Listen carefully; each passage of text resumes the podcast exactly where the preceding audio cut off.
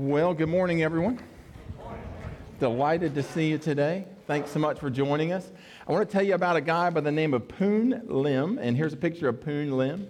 Uh, he was stranded at sea for 133 days. Uh, beginning on November the something 1942. He was on a merchant British merchant ship traveling through the Atlantic Ocean, uh, and that ship was sunk by a German U-boat. Um, he was able to manage to get a hold of this raft. He was the only survivor from that ship. He was managed to able, able to get a hold of this raft, and there were some provisions on this raft, and so he lived on this raft. After his provisions started running out, and he realized there was no help that was coming, he had to figure out a different way to feed himself and to get water, and so he caught rain. Um, and that's what he drank. And then he also began catching fish. I'm not sure exactly how he did that, but he ca- caught fish, and he was, um, I guess, really into sushi because that's how he ate them. Um, and then uh, it, he let some of the fish guts set out, and then birds would try to land on his raft, and he would catch the birds, and then he used the birds to catch the sharks that were swimming around his raft. And so um, he would eat the sharks. And so this went on for 133 days. He had th- many opportunities actually to be rescued through this. Um, on one occasion, a German U boat popped up out of the water and looked at him, and then went back down under the water, and he never saw them again. They just figured, you know, I guess you're just, this is where you're at. Um, and then also, a, an American uh, merchant ship actually rode by him and did not rescue him. Um, on another occasion, uh, he was off the coast of America, and a, uh, a plane that was doing surveillance flew out over him, circled around him, and he never heard anything from anybody about that. It wasn't until he drifted down to South America off the coast of Brazil and got about five to eight miles, something like that. You can Google the story Poon Lim, um, that he was actually rescued by a fishing vessel uh, took him inshore. He went back, he was transported back to, I'm not sure if he went, I guess he had to go by boat, but anyhow, he went from Brazil back to, I wouldn't want to get on a boat, went from Brazil back to Britain, where he was then awarded uh, some sort of a medal or honor uh, for his uh, uh, hardiness. Um, and then he uh, eventually immigrated to the U.S., where he died at the age of 73 in 1991. Again, 133 days out at sea. Can you imagine being this guy? I mean, you see these planes circling overhead, you think, finally, this is it, I'm going to be rescued, and then nothing happens. You talk about being forgotten. I mean, Poon Lim was feeling forgotten. And so that's really our topic today is we're going to see a guy uh, by the name of Joseph who we've been looking at over the last several weeks who just, I'm sure, had moments in his life where he just felt like, I think this is finally where things are going to start turning around for me, and then it doesn't. Um, our text comes from Genesis chapter 40. Uh, again, we've been looking at the life of the great man of God, uh, Joseph. He was one of 12 sons of Jacob. Um, his brothers, at the age of 17, sold him into slavery, went home and told their dad that, oh, by the way, um, our, our, youngest, our youngest brother, Joseph, our second to youngest brother Joseph was actually mauled by some wild animals. He'd eaten by those wild animals. Uh, he was then traded on the auction blocks at 17 years of age in Egypt uh, to the house of Potiphar. Potiphar was the captain of the guard, that is, he was the, uh, the head of the uh, secret service for the Pharaoh. And so he lived in the house of Potiphar for a couple of years until Potiphar's wife comes along and she wants, she gets an eye for Joseph, and Joseph won't have anything to do with her. And so she makes up a story about how Joseph had tried to uh, do some funny business with her. Joseph ends up landing in jail wrongly, unjustly. And so that's where we find him about nine years into a 10 to 11 year prison sentence uh, depending on which scholar you're reading. So he's been in prison for a long time. There's not a lot of stories about Joseph. Actually, there's no stories about Joseph's life in prison. I'm sure he had lots of stories he could have told, uh, but this is the one and only story because it advances uh, the narrative of what happens in Joseph's life. So again, our text comes from Genesis chapter 40. If you would, let's stand to our feet for the reading of God's word. Genesis chapter 40. We're going to be reading verses 13 through 15 and verse 23. This is where Joseph uh, interprets the dream of the cupbearer. Let's read together. In three days, Pharaoh will lift up your head and restore you to your office, and you shall place Pharaoh's cup in his hand as formerly when you were his cupbearer. Only remember me when it is well with you, and please do me the kindness to mention me to Pharaoh, and so get me out of this place. For I was indeed stolen out of the land of the Hebrews, and here also I have done nothing that they should put me into the pit. Verse 23. Yet the chief cupbearer did not remember Joseph, but forgot him. You may be seated. Excuse me. Um, I want to just kind of go back to the beginning of this chapter and work our way toward this kind of conclusion of this particular part of the story of what happens to Joseph. So let's go back to verse 1. Um, it writes, Sometime after this, the cupbearer of the king of Egypt and his baker committed an offense against the Lord, the king of Egypt. So again, Joseph is in prison. He's been in prison for nine years, unfairly, unjustly there. Um, and these two men come to Joseph, and he has to take care of them. It says that they're, one of them's a cupbearer, and one of them is a chief baker. Let's talk about the cupbearer first. The cupbearer was a person who tasted Pharaoh's drinks before those drinks would get to the Pharaoh's table. So if the Pharaoh was going to have some wine, or the Pharaoh was going to have some water, or he's going to have some juice, or whatever it was the Pharaoh was drinking that day, this cupbearer would take a sip of it and then give it a little bit. And if the cupbearer didn't die, because that was kind of their security measure back then, then they knew that it was okay for the Pharaoh to eat, right? They didn't have a way to test things, they didn't have chemical processes. They just, hey, why don't you take a drink of this? But not only was he. Um, in charge of a security measure for the Pharaoh with regard to what he would drink, but he was also in charge of the quality of those things that would reach his table. So the cupbearer was a part of the, the, the royal court of the Pharaoh. He was a man who the Pharaoh trusted um, completely.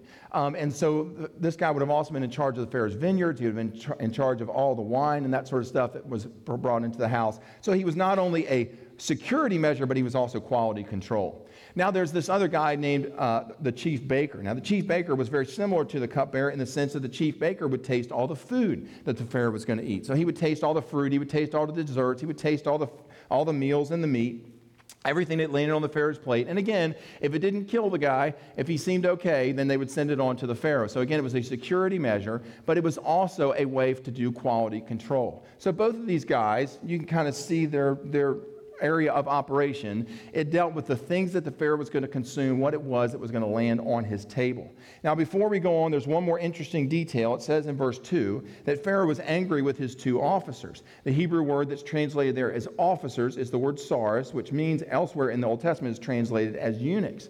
So these two guys had no children. They were probably not married. They were simply servants in the king's court, and they had been groomed for this from childhood. Now, there's a problem, and the problem it says in verse 1, back to verse 1, is that these two men committed an offense against their Lord, the king of Egypt. You say, well, what was the offense? Well, the Bible doesn't explicitly spell out what that offense was. We might imagine, though, that again, giving their area of oversight, that the Pharaoh had eaten something, or the Pharaoh had drank something, doesn't know which it was yet. They're going to get to the bottom of that. but that he'd eaten or drank something that made him sick. Uh, perhaps it made him violently sick. Uh, we're not sure exactly what that was, but in any case, uh, these two guys are being eyeballed, they're being fingered as the culprits for why the Pharaoh got sick. And so they're going to do an investigation. Remember Potiphar, he's the head of the Secret Service. This, these two guys would have fallen under Potiphar's uh, supervision. Um, they are part of the security measures that do with the Pharaoh. And so Potiphar was going to look into this. It says in verse 3 that they were put in custody in the house of the captain of the guard, who is Potiphar you can imagine that these fellows were concerned. They had seen people go into this prison before, they had seen people get lost, thrown into this dungeon before, and things usually did not go well for that person. Verse 4 The captain of the guard, who was Potiphar, appointed Joseph to be with them. That is, to tend to the cupbearer and to the baker, to tend to their needs. Remember, these are high ranking officials, people that the Pharaoh trusts implicitly. Uh, one of them has done something wrong, and they're going to do an investigation. They're going to find out probably by having other people taste test the food that the Pharaoh had eaten that day. Uh, they're going to find out which of these two dudes is responsible for what happened to him. Um, and so, uh, because one of them is going to be, well, you would think, one of them is going to be set back free, and he's going to return to his position uh, in the Pharaoh's court. And so Potiphar wants to make sure that he takes care of both of them because one of them is innocent. You say, Gordon, I thought Potiphar was angry with Joseph. You know, for that thing that happened with Potiphar's wife, you know, where the Bible said that he threw him in jail because of it. Um, well, after Potiphar hears the accusation that his wife makes, it says in Genesis chapter 39 and verse 19, I, I pointed this out last week, that Potiphar's anger was kindled. Now, I assume that that meant that toward Joseph. However, when you look at how Joseph is sent to a prison that Potiphar has direct oversight of, it begins to make me wonder if maybe Potiphar was doing the very best that he could to give Joseph the very best outcome that he could. Um, nevertheless, Psalm chapter 105 and verse 18, we mentioned this last week, talks about Joseph's condition while he was in that prison. It says that he had fetters, that is, shackles, that were placed on his ankles. You can imagine those were not comfortable, they weren't sized to fit. Um, he also had a collar of iron around his neck that he walked around with. I mean, there were some things that just went along with being in that prison. It was not a pretty place for him to be. All right, let's move on. Verse 5. One night they both dreamed, the cupbearer and the baker of the, of the king of Egypt, who were confined in the prison, each his own dream, and each dream with its own interpretation. So Joseph walks in the next morning. These two guys are just waking up from their dreams and would imagine that they were very vivid dreams. And Joseph notices that there's something different about them. It says in verse, verse 6, he noticed that they were troubled. He can see it on their face. These two guys are just distraught. Something's going on. Something's happened during the night. Joseph doesn't know what it is, so he inquires about it. Verse 7. He asks Pharaoh's officers who are with him in custody in, his master's house, Why are your faces downcast today? And they reply, verse 8, the reason why we're not feeling really good, the reason why we're both kind of bummed out, verse 8, is because we have had dreams and there is no one to interpret our dreams. You say, well, I mean, nobody's interpreting my dreams, right? I, I hadn't gone and met with uh, Sigmund Freud lately to tell me what it was that my dream ha- was wrong with it. So you know, we don't do that in our day.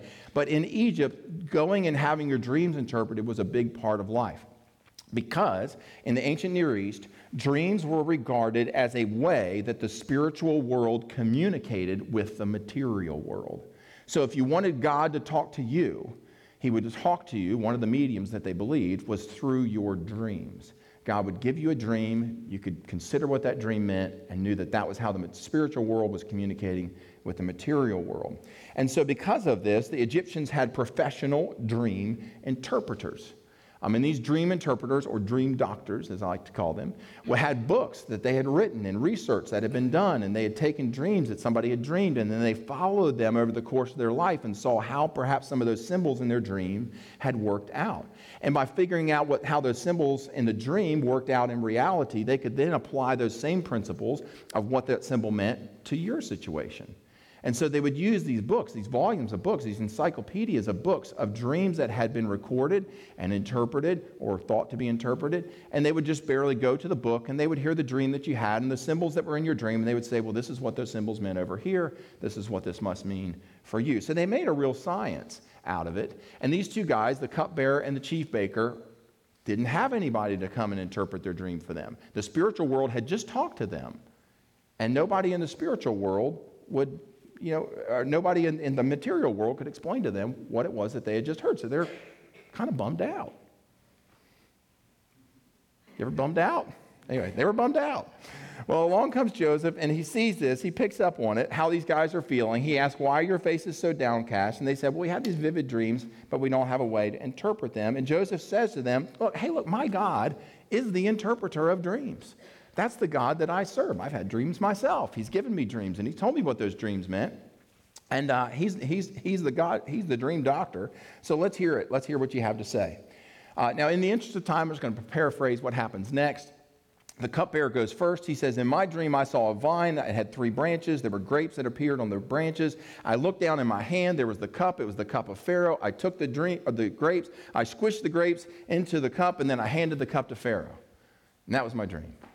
And Joseph, without any hesitation, without any going off to consult somebody or I'll get back to you later this week, Joseph just immediately says, Well, here's the meaning of your dream.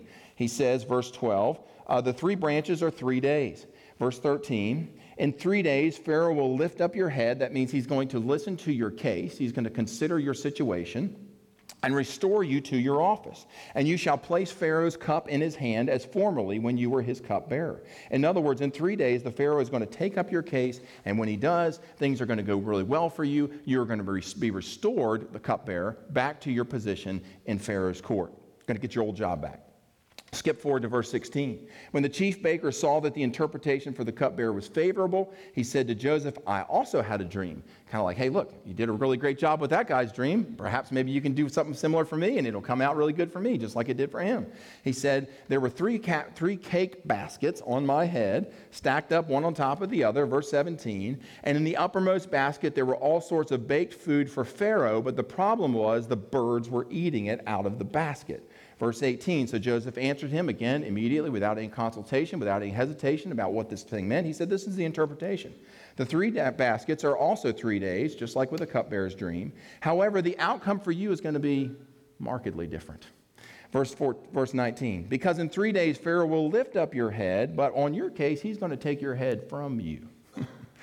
um, little bit of Bible humor there. But in any case, he will hang your headless body on a tree and the birds will eat your flesh. And this was a way to increase the indignity of, uh, uh of, the, uh, of, the, of executing this person.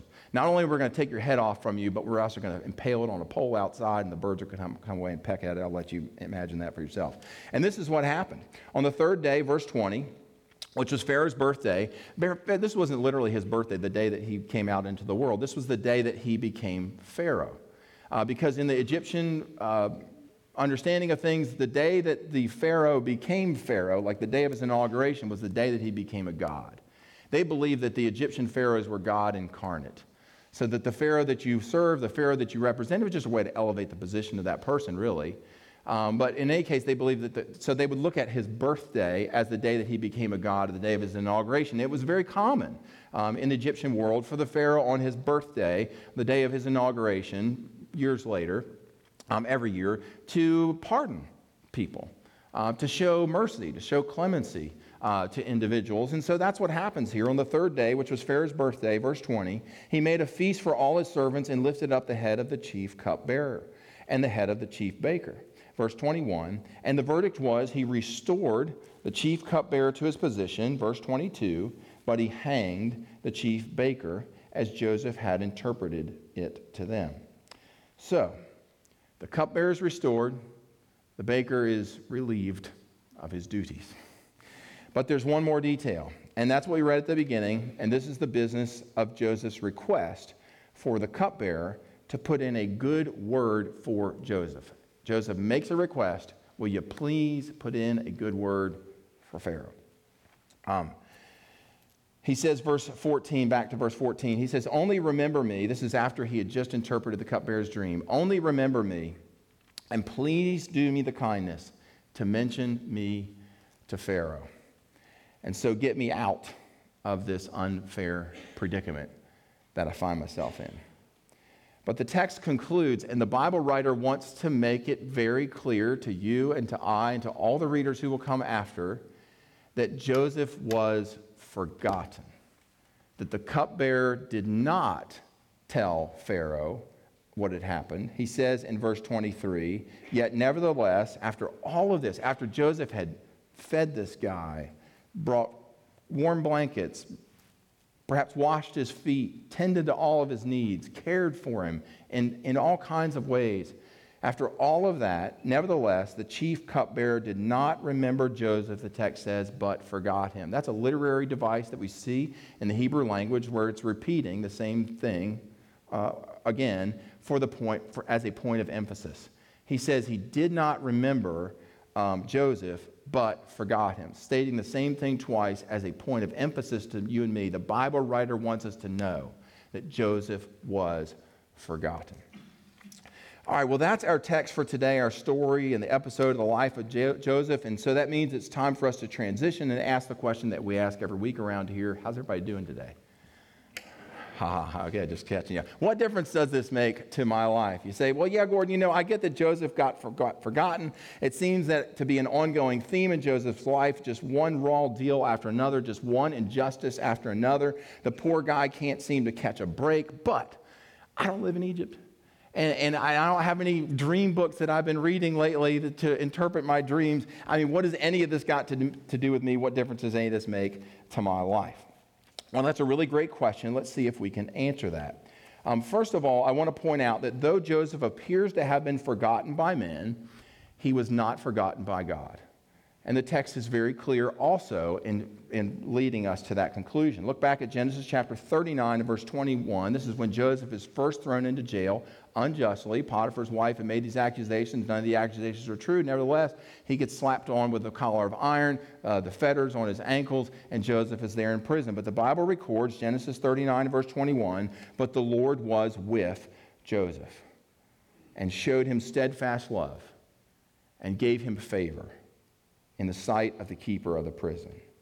And then again, skip on down to verse 23, Genesis 39, verse 23. The keeper of the prison made no attention, paid no attention to anything that was in Joseph's charge. Why? Because the Lord was with Joseph. And whatever Joseph did, the Lord made it succeed. So the Bible writer wants to make sure that we know that despite Joseph's bad run of luck, that despite the injustices and the unfairness of Joseph's situation, that God nevertheless was indeed with Joseph. Joseph may have been forgotten by men. This cupbearer may have forgotten him. His best friend Potiphar may have abandoned him. His five, his 12, 11, whatever brothers, all the brothers he got, they had perhaps they had completely forgotten about Joseph. All those people may have forgotten about Joseph, but Joseph was not forgotten by God. You know, some of us can really relate to this, right? We went through a season where we lost a job and our world was in a tailspin. And did we get a call from any of our coworkers that we had vacationed with, traveled with, worked alongside for a decade or more? Did any of them call to check in and see how I, me, me and my family were doing? Others of us have been through a prolonged illness where our recovery seemed to drag on for quite a while. And at first, people would call, and at first, people would bring meals by, and it was really kind, and it was really nice, and it was very hospitable and generous of them to do. But after a couple of weeks, you know, as people kind of got back into their routines and that sort of thing, left us feeling kind of alone, perhaps feeling forgotten.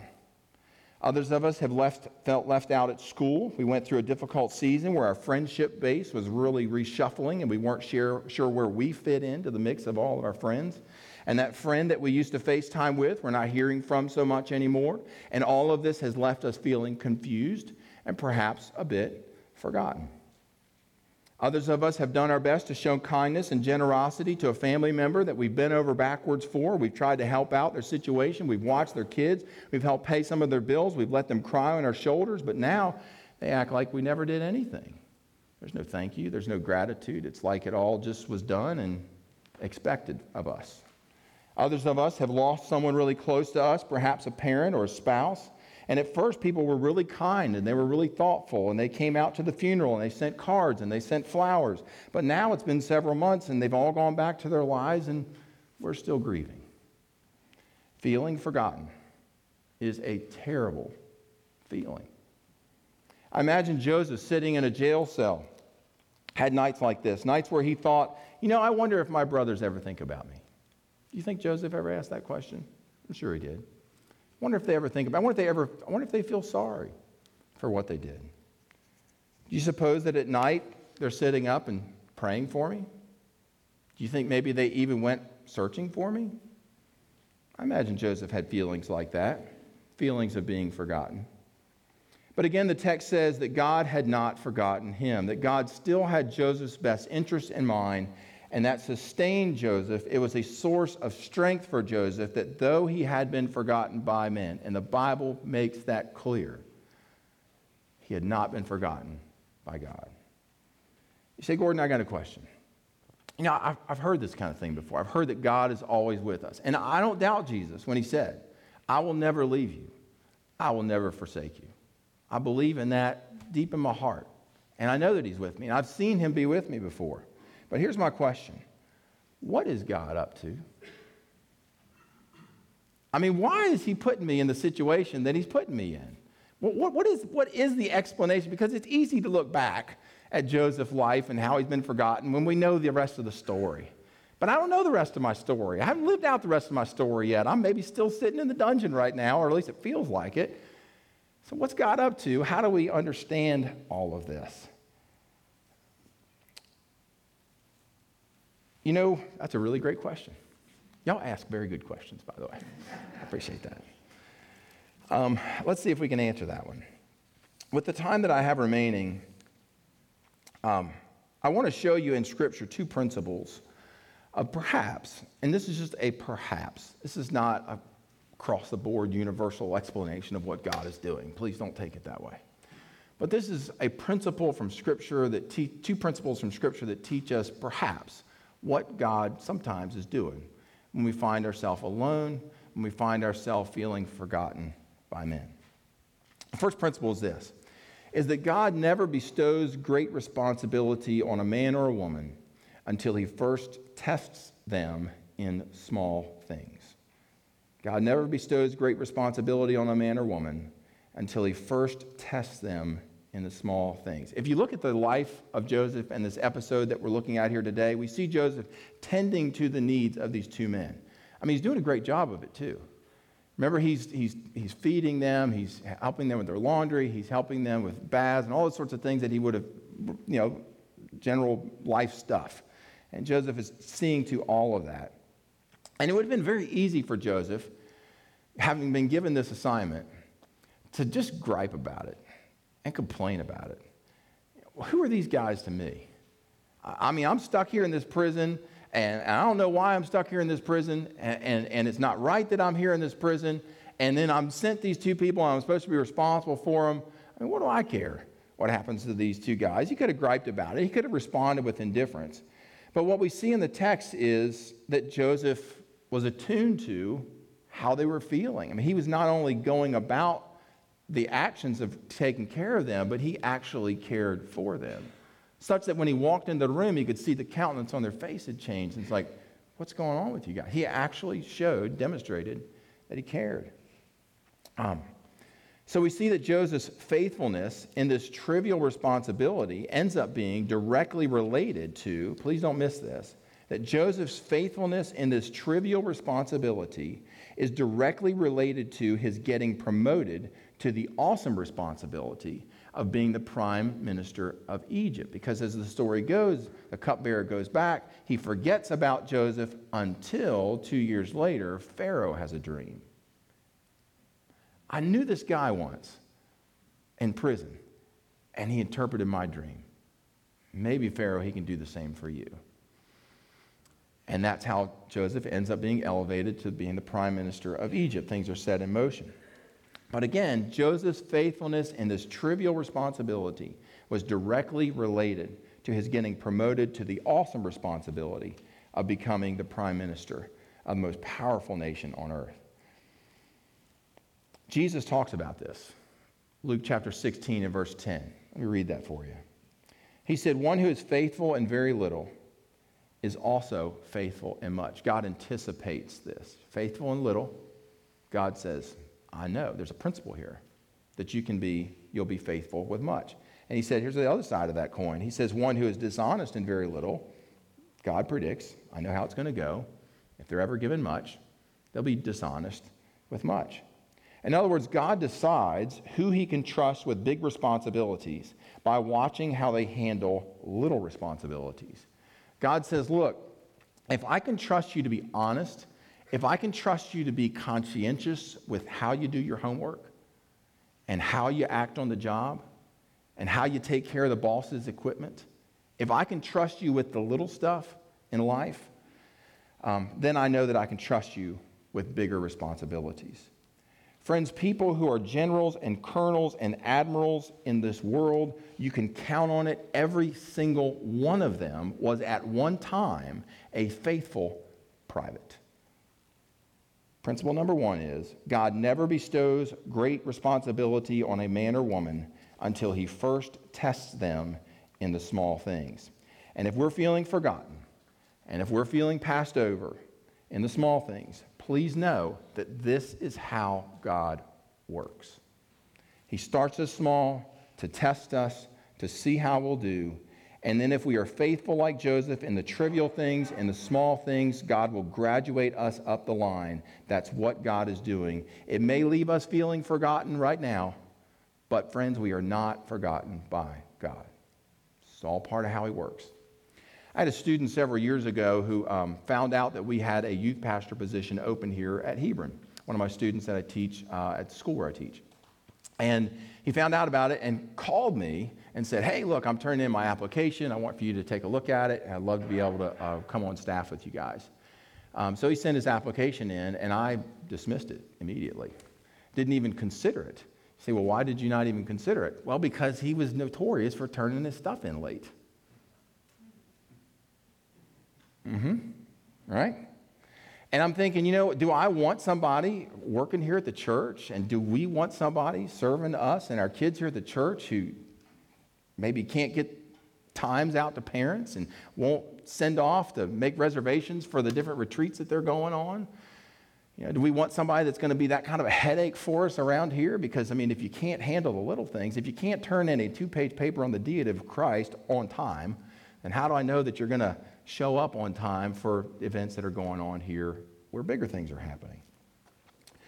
You know, the larger, larger responsibilities, this is my Yoda statement, okay? I thought about this one for a while too, so y'all just have to just sit with it for a little bit, let it simmer, okay? Larger responsibilities does not responsible a person make. Very Yoda-esque, wasn't it? Larger, think about that. Larger responsibilities does not responsible a person make. Isn't that what we want in life? Well, I, wait till they give me such and such, and then I will. Then I'll show up. Then they can count. Then I'll, I mean, I'll, I'll be producing all over the place, right? Give me more. Let me do more. But, friends, larger responsibilities does not responsible a person make. And this is what Jesus is pointing out that if God were to give a bigger a person bigger responsibilities who was proven irresponsible in the little things, then he would just be increasing the magnitude of their failure and the potential disgrace that they might bring upon the cause of Christ.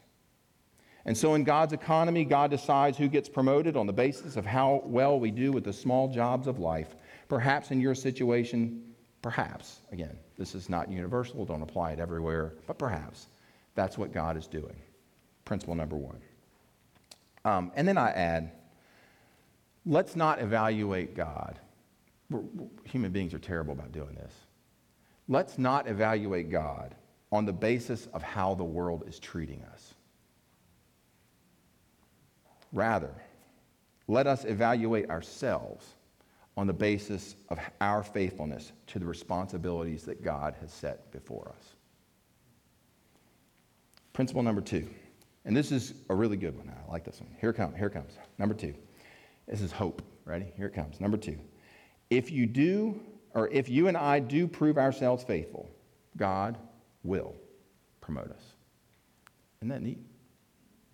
If you and I prove ourselves faithful, what we see in Scripture is that God will promote us. Flip over in your Bibles to Matthew chapter 25, or you can just follow along on the screen. And in Matthew 25, we discover the parable of the talents. Perhaps you're familiar with this parable where there's a master and he has, these, has some money and he gives 10 talents to one servant, he gives five talents to another servant, and one talent to another. The first two guys, the one he gives 10 to, the guy he gives five to, while the master's away, he tells them, you know, do something with this. And the two um, double the money. Uh, 10 talents doubles it, five talents doubles it, uh, but the one talent guy, he digs a, a hole in the ground and goes and buries it. When the master comes home, he's delighted with servant number one and servant number two because they've taken what he entrusted them with. They were faithful with it. They doubled it. They multiplied it. But of course, the third, he's not so thrilled with. Listen to what he says to the first two. This proves our principle here that if you do, if you and I do prove ourselves faithful, God will promote us. Look at Matthew 25 and verse 23. Here's what the master says to the first two servants He says, Well done, good and faithful servant. You have been faithful over little, and as a result, I will set you over much. Hmm. Did you hear that? Because you were faithful over little, as a result of that, I will set you over much. God says, I will do this. I'm not just going to watch you sit out there and be faithful and flounder forever. Your faithfulness will result in good things and blessings from God.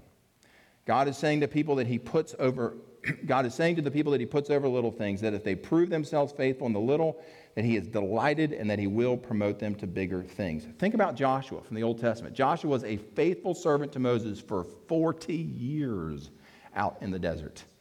Never got promoted for 40 years. Moses was in charge. Joshua faithfully did whatever it was that Moses needed, stood by his side, served him faithfully. And as a result, though, of that, God allowed Joshua to be promoted to be the one that would lead the Israelites into the promised land. And so I want to say to you do not despise the small opportunities for service that God sends your way. Again, this is how God works that when we are faithful with the little things, God promotes his followers to bigger things. That's what these principles are teaching. One of the ways I see this happening around our church is I see some of the guys that are out here mowing grass. And I know that some of the folks that are out here mowing grass and they're helping spread pine straw and spraying our beds and doing all the sorts of stuff that you know, general upkeep around the building. It's not like a heavy skill set type of job, right? Uh, that perhaps could be doing something much more grand. That some of the folks that are out there doing this, um, they're running really big businesses. Um, some of them have millions and millions of dollars of assets that they manage for their company. Some of them have hundreds, some of them have thousands of workers working underneath them, or perhaps back in the day when they were engaged before they retired, they had that kind of responsibility on them. And it's just wonderful to see them serving, even in the trivial things, even in the menial things, even in the things that maybe the world might say, you know what, that's not, you're better, you're better than that. You're bigger than that. But a willingness to say, you know what, I'll do even the small things. Because, friends, what that points to is it points to character. And that's really what God's looking for. He's trying to wean out and figure out where, where's the person that has the character that I need to be able to then put in charge of bigger things. Friends, God is looking for men and women of character, and the way that He finds them, the way that He finds people to promote, is seeing how we respond to the small responsibilities of life. And if those things are beneath us, if those things seem trivial to us, if we despise them or we get into them and we do a rotten job with them, what we're telling God is that we don't have the character to be trusted when something really great comes along. I want to close this morning by just reading you one verse. It comes from Colossians chapter 3, verses 23 and 24. And I think Paul sums up very well everything we've talked about here today. Just hear these words from the Word of God. Colossians chapter 3, beginning at verse 23. Whatever you do, work heartily, as for the Lord and not for men knowing that from the Lord you will receive the inheritance as your reward. You are serving the Lord Christ. Let's pray. Most gracious God, thank you for speaking to us today. Thank you for reminding us of just the small things that we do in life, Lord, how you are watching and how you are pleased by what you see. God, may we take the tasks that are before us, whether it be in our parenting, whether it be in our workplace, wh- wherever, God, in our care of aging parents, whatever it might be, Lord. May we do it as unto you. God, may we see how you're working in our life. Perhaps we're, we're feeling passed over right now. Perhaps we're in a season, Lord, where we feel forgotten. May we know that like Joseph. These seasons will come, but your promise still stands, and that you will promote us if we are faithful. We thank you for your broken body. We thank you for your shed blood. Holy Spirit, stir in our hearts today. Speak to us with great clarity as we celebrate this time of communion. We pray these things in Christ's name. Amen.